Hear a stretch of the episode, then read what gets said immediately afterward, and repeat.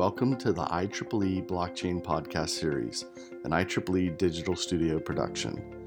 This new blockchain series entitled Research Notes in Blockchain is hosted by Quinn DuPont, Assistant Professor at the University College Dublin School of Business and the author of Cryptocurrencies and Blockchains. Professor DuPont is joined by Professor Dr. Philip Sandner, head of the Frankfurt School Blockchain Center at the Frankfurt School of Finance and Management. Dr. Sandner's research focuses on the economics of cryptocurrencies and blockchains.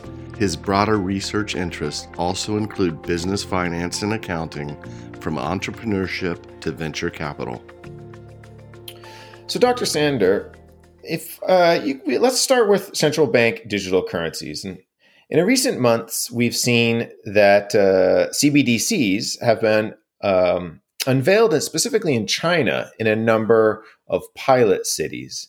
And at this point, I think there's more questions than there are answers about what China calls the Digital Currency Electronic Payment System, or DCEP, but appears to use some form of cryptographically secure blockchain. However, it seems to be in a centralized fashion, and it permits offline transactions using Bluetooth.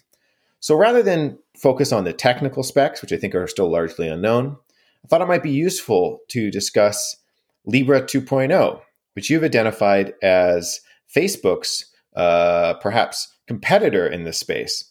So if you could maybe start with a little bit of a description of what Libra 1 and 2.0 are, and specifically, I'd love to hear any thoughts on how Libra might be, to use Mark Zuckerberg's words, extending America's financial leadership, and how that relates to China and the US.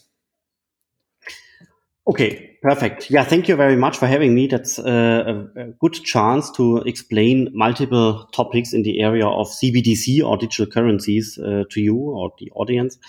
And therefore, maybe indeed, I will give a little bit of a very introduction where we stand. So CBDCs are on the table now since 4 years. Yeah, that's basically the time frame where central banks have investigated them. But we have to say here very clearly that investigating, first of all, needs analyzing. So central banks have analyzed them. They have written studies. They have done prototypes here and there. But there is not much development on the side of getting these systems in real life. Of course, there are a couple of smaller central banks, and primarily China, who are really pushing these topics of getting CBDCs to real life systems. And here, I think China is at this point of time leading the world. Apparently, their system is now live in a test mode. This means that first transactions are being done in a couple of cities, such that even a couple of employees, for example, are receiving parts of their salary already via this digital form of the Chinese currency. This indicates that the system is live for test purposes, and real transactions, real money is being done to employers, for example, employees. And with this, China is at the forefront, I would say so, in terms of large-scale systems being ready to be launched in broad scale to the market. And the second largest project at this point of time, I would say, is the Facebook-initiated project Libra. Libra has been announced last year in summer 2019, and at that time framed the Libra coin as a basket currency. Yeah, so basically one coin for the world, mixed up and backed by national currencies, for example, the US dollar, the pound, the euro, the Singaporean dollar, and so on. And with this, Libra has gotten a huge rejection by governments, public authorities, and central banks, probably more than they have expected. And based on them, it has been a little bit calm in Q4 2019. And now in April this year, 2020, they have, let's call it, renovated their concept such that this basket currency is still there. But more important, they have now also proposed single currency tokens on top of the Libra platform. And therefore, Libra is not just a currency anymore. Yes, it is, but only to a minor degree. But Libra is now changing the role, and Libra can be more seen as a payment infrastructure for the world, such that on this payment structure, you can deploy potentially the euro, the US dollar, and any kind of currency on top of this payment rails, on top of this payment infrastructure. And therefore, this is a very promising concept because it's multi-currency. And here we can see that that now governments are not really positive, of course, but at least the high degree of negativity, according to Libra and their backer Facebook, has diminished to some degree. So it's more solid discussion, and Facebook apparently wants to launch in Q4 this year. This has then the implication that if they launch, they would have to have at least one real currency put into a token running on their network. Otherwise, it's not really a launch, right? So they are quite dynamic in what they are delivering. And we know so far that they are applying for a license in Switzerland and a license in the UK. Yeah, so most probably that's the countries where they are starting. So it's smaller countries of the world. It's not the European Union with the ECB, and it's not the US with the Fed. It's smaller countries where they are trying to get the license and then deploy the local currency with a couple of licensed entities with others. So this way, I now have explained that the Chinese approach, which is the farthest developed one so far, and I also have explained Libra, and maybe two more words about what other central banks are doing. The ECB, for example, in Europe, they have explored the topic. They have written a couple of papers. They are doing early stage prototypes, but they are at least 5 or 6 years behind China, probably more, 7 years behind. And then you have the Fed in the US. There haven't been too much rumor what they are doing, but we know from history that the US can quickly change technology if they really want something. So they can be extremely dynamic. So we can expect that that the US might be maybe 3 years or 4 years behind China. That's basically what the level of central banks. And now the last remark as an introductory point is this, and that's very, very important. We do not necessarily need the central bank to take action. That's very important because the central bank is providing, let's call it, the ultimate payment structure. But for industry usage, say, machines connecting to a payment network such that, for example, an autonomous car can do accounting in euro and can do payment in euro.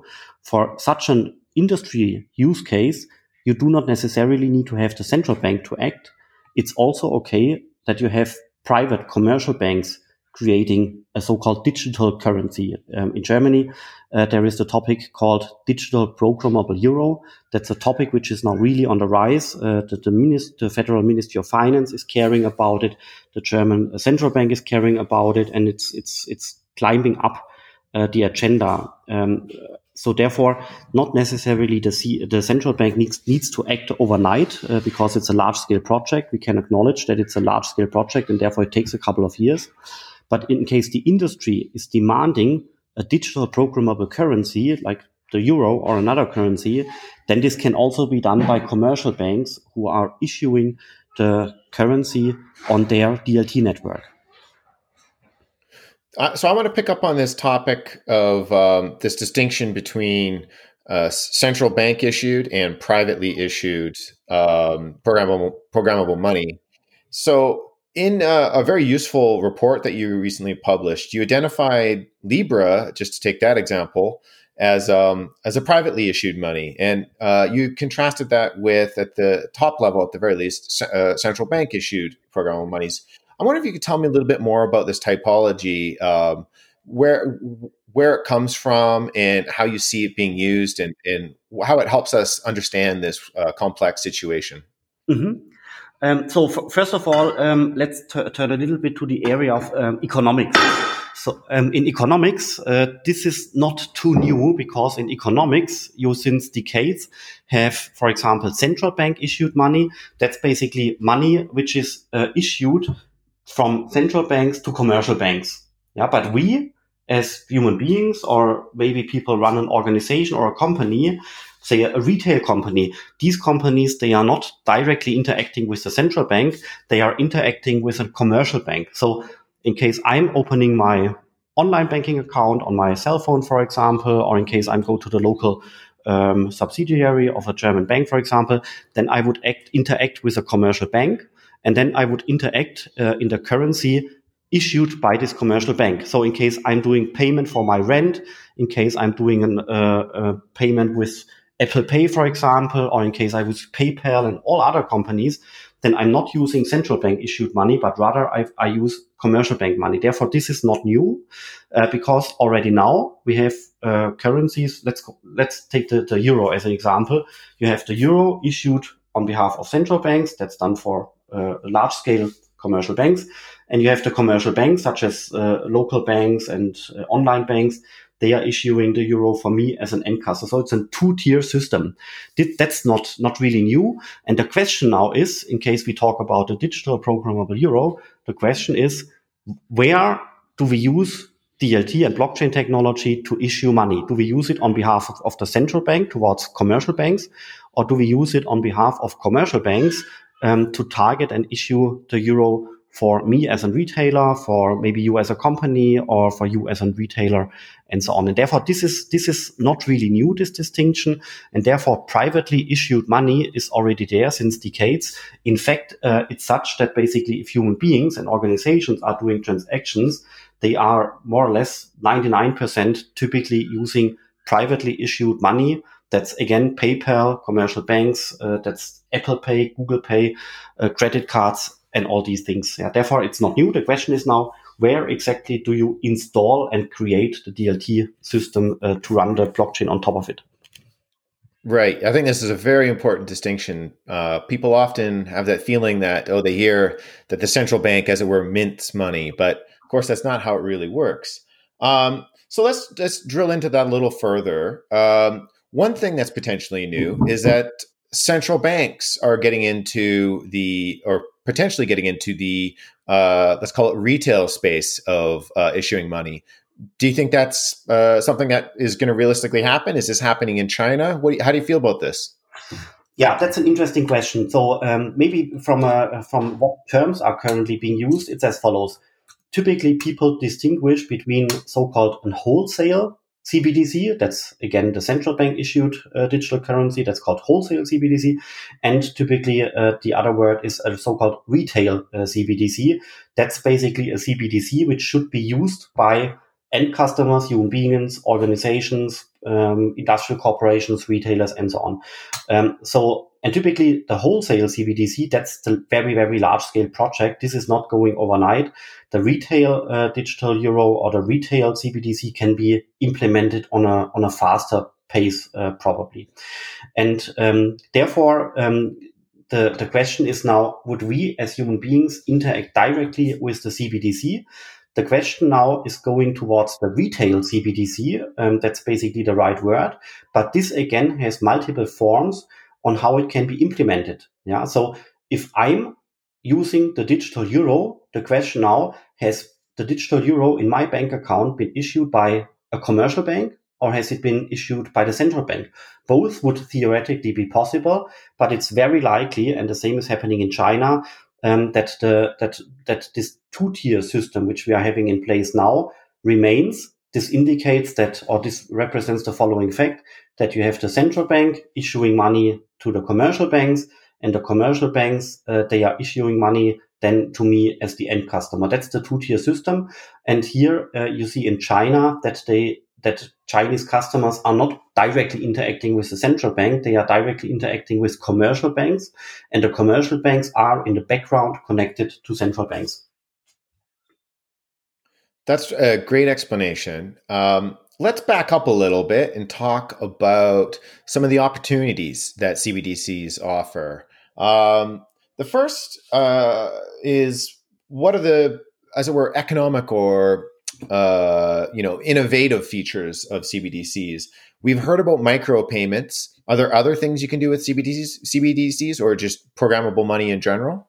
Yeah, exactly. So let's talk about the benefits. So why are we doing this? Why are people interested? Why are startups working on this? Why am I working on this? Why are you asking these questions? Why are the governments exploring this and so on? So there needs to be some benefits. And here I would now not really mention the CBDC on behalf of the central bank. I would rather have the digital programmable money in mind.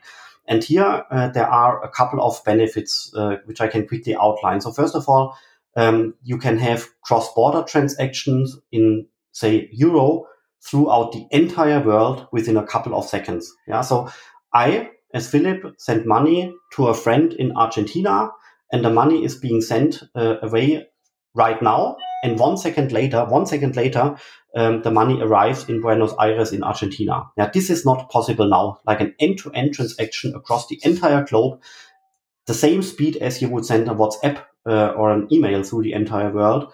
But here you're not sending a WhatsApp message, but rather money. This is not possible in this one second speed. Yeah? So cross-border transactions at high speed with a higher efficiency, and at the same time, lower transaction costs. That's the first benefit. Then the second benefit is that you can automate payment processes. That's basically, in the blockchain speech, you would call it smart contract.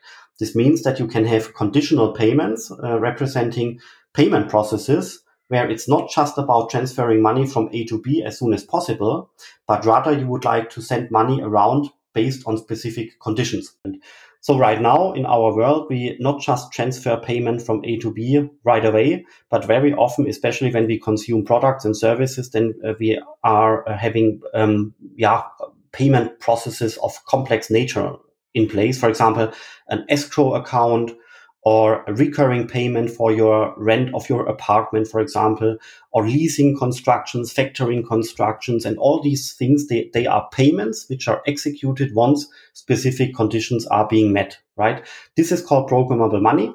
And in the blockchain language, you would call it smart contract or smart contracts. This means that you are programming money and the money flows from A to B once specific conditions are met. For example, interest payments happening always at the first of a specific month. And here, right now, in legacy systems, you have to have quite complex systems in place such that this works. In a blockchain and DLT world, the system is there, and you can implement smart contracts on top of them, and you can implement a leasing contract or a factoring contract with a couple of lines of code without needing like dozens of APIs and dozens of interconnected systems. Yeah, it's much leaner to program money. That's the second benefit. The third benefit, in total, there are coming, I think, 5 or 6 benefits. So the third benefit would be the machine economy. In a couple of years, there will be 20 billion devices connected to the internet. Yeah, that's cameras, sensors, cars, machines, all kinds of things connected to the internet. 20 million, that's 3 times more than people on the planet. You know, that's really massive. That's the machine economy, which is rising. And a share of these entities makes sense to be connected also to payment processes. So why would we need this? For example, take the autonomous car. The autonomous car is driving around autonomously, but also it should decide autonomously at some point of time. And in case it transports me as a human being, I need to pay the car, but it's autonomous. So there is no taxi driver anymore. So I need to transfer money from me to the car. And if the car drives me to another city and there is a toll station, for example, then the car passes the toll station. The toll station of the future has not an employee anymore. So it's also a thing. And the car passing the toll station would transfer money from one machine, that's the car, to the other machine, that's the toll station, right? This is money, machine-to-machine payments, which is also rising. But at this point of time, the importance is close to zero, but it's rising. And the likelihood is extremely high that a share of these 20 billion devices by 2025, that's in 5 years, will also make sense to be connected to payment networks such as the autonomous car, sensors, collecting data, selling data as small business units, and so on. And here you see that DLT networks are the best technology to connect hundreds of millions of devices efficiently without any intermediate APIs, IT solutions, servers, and so on. You directly connect a thing, a sensor, to the DLT blockchain network. Yeah, that's really massive, but companies are just now these days exploring the possibilities of such future business models. It's not there yet, but companies like Bosch, for example, the IoT company, they are now equipping their sensors with a software such that in the future you can basically install a DLT network on the sensor, even though the sensor might have been sold this year. So it's underway, but it takes a little bit more time. Now, the fourth benefit would be what I typically called integration of delivery and payment. This means that right now, when we are consuming a service, then we have the payment, which is happening, for example, on a credit card, and we are consuming a service, say, transport by a car-sharing car. That's basically happening in a different IT silo, right? Or securities trading. I purchase a stock, then money flows in one IT system. Yeah, that's the bank. And the stock is being sent to me in another IT system. That's the custody companies, that's the exchange companies, and all these companies, they are then transferring the stock to me. But it's different IT systems. They need to be reconciled, and here errors occurring. It's inefficient and it takes some time. And even if I'm purchasing a stock right now, then we are bargaining a price, and I feel that the stock is directly booked into my online brokerage account right 1 second afterwards. But until the stock has physically arrived with my account, it typically takes 1 or 2 or 3 days, right? And here, DLT can have a massive impact, because you then have one DLT network, you have the euro on top of this network, and you have the stock on the same network. And if you are now purchasing a stock, then this trading takes place on one and the same network. So you do not need to reconcile IT systems, because it's one integrated system with money on top of it and with stocks on top of it. So atomic swaps, that's basically trading. What takes place here happens in real time, and settlement does not take, or finality of the transaction doesn't take 1, 2 or 3 days. It takes 1 or 2 seconds. Yeah, that's really massive, and it will bring down transaction cost. And therefore, you see here that the core benefits why we should care about DLT networks is primarily in segments which are on the grow, on which are growing and which are just happening in the future. Say, the machine economy is not really here yet. It's emerging, but it's in the future.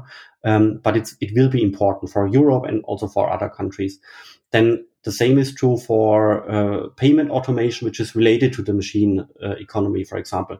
Cross-border payments make extremely much sense if you pay outside euro. So sending money not within Europe, but sending the euro to another country, for example, in real time, yeah, to your relatives in another country, to people working in another country in a globalized world. There it makes extremely much sense. So the clear benefits of DLT is not something I as an individual directly observe, yeah, because for me as an individual, not too much changes. But for companies, industrial corporations, people who are exporting stuff, who are importing things, who are transferring money to employees outside the boundaries for global corporations, and then the looming machine economy, that's basically the areas where the benefits are really, really real. And with China, we have a special situation, because apparently it feels like China would like to raise their own currency to a more important status in the world economy. Right now, the US dollar is the world currency. In case I tell you the Bitcoin price, then I would denote this in US dollar, right? I would not denote it in euro and not in Swiss franc. I would denote it in US dollar. So the US dollar is somehow the prime currency of the world. And I feel that China might be interested in also elevating the importance of their currency to a higher level. And I also would speculate that they are using DLT technology to basically improve and accelerate this process. For example, if you have Chinese tourists coming to Europe, then potentially retailers and restaurants in Europe could potentially be connected to Chinese payment systems, such that Chinese tourists can spend their money here in Germany, but maybe with terminals connected somehow directly or indirectly to the Chinese payment system of the digital currency. And there, for those countries who would like to make their currency worldwidely important, it can be an important aspect to care about DLT technology to really speed up this process, in case this is desired. Yeah, and there you see here, it's not easy to explain the benefits. The benefits are mostly appearing for companies, machine economy, as I said, not for the individuals. And therefore, I think that's also a reason why at this point of time, the topic of the digital programmable euro is still a niche product and a niche discussion. It's not very broad yet. Mm-hmm. What I'm hearing is It's going to be faster, it's going to be more efficient, but it's also going to be, well, privacy preserving, or another way of looking at that is potentially somewhat obfuscated. And so this introduces rather immediately the question of regulation. We're familiar with anti-money laundering and know your customer regulations, but I'm wondering how, for instance, the EU might be dealing this, or how the United States might be dealing with this. Do you have any insight there? I don't have really insights, but I can express to you my opinion. I think, blockchain technology, it's just a neutral technology. You can do good things with the technology and you can do bad things with the technology. You can use this technology to monitor every person on Earth in case they are connected. But you can also use that technology to monitor what machines are doing. Yeah, so I don't want to be monitored as a human being. I don't want to be rated with whatever I'm doing, but maybe it makes sense if artificial intelligence is increasing, that we are using this technology to monitor what machines are doing. And the same is true for governments. You have governments who have values such as privacy. For example, that's quite important in Europe. Therefore, this technology needs to comply with these values. And actually, you can program the digital programmable euro such that it is private. Yeah, there are technologies already being developed such that transactions are only transparent to the regulator in case they are happening at a specific value and above, like above a specific threshold. Mm-hmm. And below this threshold, these payment transactions could potentially be entirely private, not to be recognized by anybody out there, not even the regulator. You can technologically guarantee this.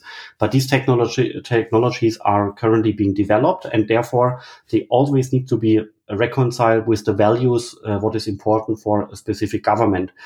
But it's, in my mind, it's not true that blockchain is always about transparency.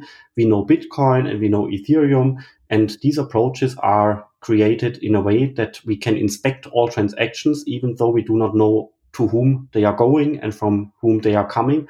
And therefore, we think that blockchain technology is always perfectly related with transparency. But you can also construct DLT systems such that privacy of transactions is technologically being guaranteed. Mm-hmm. One of the features we haven't really touched on here of programmable money is the idea that you can create a stable coin. So I believe this comes out of the challenges that, for instance, Bitcoin has had over the years of price volatility. And in more recent years, with the advent of Libra and a number of other projects that are trying to figure out how to reduce this price volatility, they've hatched upon a couple of different ways that a stablecoin can be designed. The most obvious one is just a one-to-one fiat-backed digital token, but there's also non-collateralized versions that use algorithmic controls to manage supply. And then there's collateralized approaches like Libra. I'm just wondering if you could tell me a little bit more about how one creates a stablecoin and what some of the pros and cons are. Yeah, that is a very, very good question. So let's quickly roll back how this all emerged. So in the beginning, there was Bitcoin, and then a couple of other cryptocurrencies emerged. Then the ICO craze happened, and this was happening at exchanges where people traded into these crypto assets and out of them, right? Actually, I think that Bitcoin and Ethereum are amazing technologies. They will stay with us, but many of the other 3,000 or 4,000 cryptocurrencies will probably fade away. And then people also, of course, they speculated a lot. They traded at exchanges, and sometimes they wanted to simply keep stability of their value overnight, or they would like to withdraw their investment to a market neutral position. And then by history, the only goal was to withdraw the Bitcoin and basically exchange it back to the legacy euro or the legacy US dollar, like via your standard bank account, in and out. That's an extremely tedious process. Then banks stopped the transactions because they feared money laundering and so on. And this was the point in time a couple of years ago when the exchanges said, so let's do something with stablecoins. Let's package the US dollar and create this US dollar on top of a DLT network. Let's create this US dollar on a DLT network. The project I'm referring to here is called Tether, which is at this point of time the largest stablecoin. And this resulted in the possibility such that market participants investing in cryptocurrencies, Bitcoin and so on, that they could take a market neutral position overnight or over a couple of weeks by simply selling their Bitcoin, storing their money on a pseudo neutral asset, which is called the US dollar on a blockchain system, and then purchase Bitcoin again when they feel. And then these people would not have to exchange the Bitcoin back into the legacy US dollar or the legacy euro, but could stay in the US dollar in a token form on a blockchain basis without these forth and back transactions, just for efficiency reasons. This was the realm of the stablecoins. And the largest stablecoin right now is the project Tether. That's created such that you have deposited US dollars on a bank account. It's audited, but this auditing is being suspicious, to be honest. And in case there are 10 euro on the bank account, then the company says, okay, we are now creating 10 tokens. We stabilize the prices at exchanges, and then we can say that this token is the US dollar. One token equals one US dollar. And this works apparently well. Of course, in times of crises and market turmoil, then the price fluctuates plus minus 2-3% around the 1.00, because it's difficult to keep prices stable. But largely it works very well. And based on this movement, you have inspiration coming from this towards privately issued currencies. You have inspiration coming from the CBDC world, and you also have inspiration going to the MakerDAO movement with their stablecoin called DAI. That's also an interesting project, fascinating because that's basically more or less coupled or pegged to the US dollar, but there is no bank involved. Yeah, so anybody can get these stable coins called DAI in case they are securitizing their cryptocurrencies, for example, Ether, within the network, and then they get DAI based on this securitized Ethereum, to explain this very quickly. And here you see that with the MakerDAO ecosystem, that's not CBDCs, but in an entire differently designed ecosystem, you also have a stable coin emerging, which is at this point of time pegged to the US dollar, but this pegging could also be changed in the future potentially. This ecosystem is extremely small, so therefore very often it's not really taken seriously, but it's growing very quickly and it's enormously innovative, it's very dynamic, and by definition it's dynamic, because companies, smart contracts, the startups out there, they are interacting with each other regardless where they are sitting on the world or regardless where the employees are sitting. So you have companies from Spain, from the US, from elsewhere, and altogether it works because you're just plugging together smart contracts, and therefore it's an extremely fascinating ecosystem. Right now it has a capitalization of, I think, $1 billion. That seems much, but in comparison to other areas of the financial markets, that's of course relatively small. Mm-hmm. And so how does this compare, these approaches, how do they compare to what we imagine the Libra 2.0 is going to be? How does Libra approach this problem? Yeah, Libra is fascinating because Libra wants to be a payment platform, as I said, on top of this entire pyramid. In the Libra ecosystem, you have this basket of currency. The basket of currency is made of single currencies, and the single currencies are one by one being plugged on top of the Libra platform. Potentially, I could then pay in euro, for example, my pizza in case I'm going to a restaurant, and in case I need to pay, then I pay with scanning a QR code, and then euro on top of Libra is transferred to my wallet, to the wallet of the restaurant. Yeah, that's, for example, the one use case.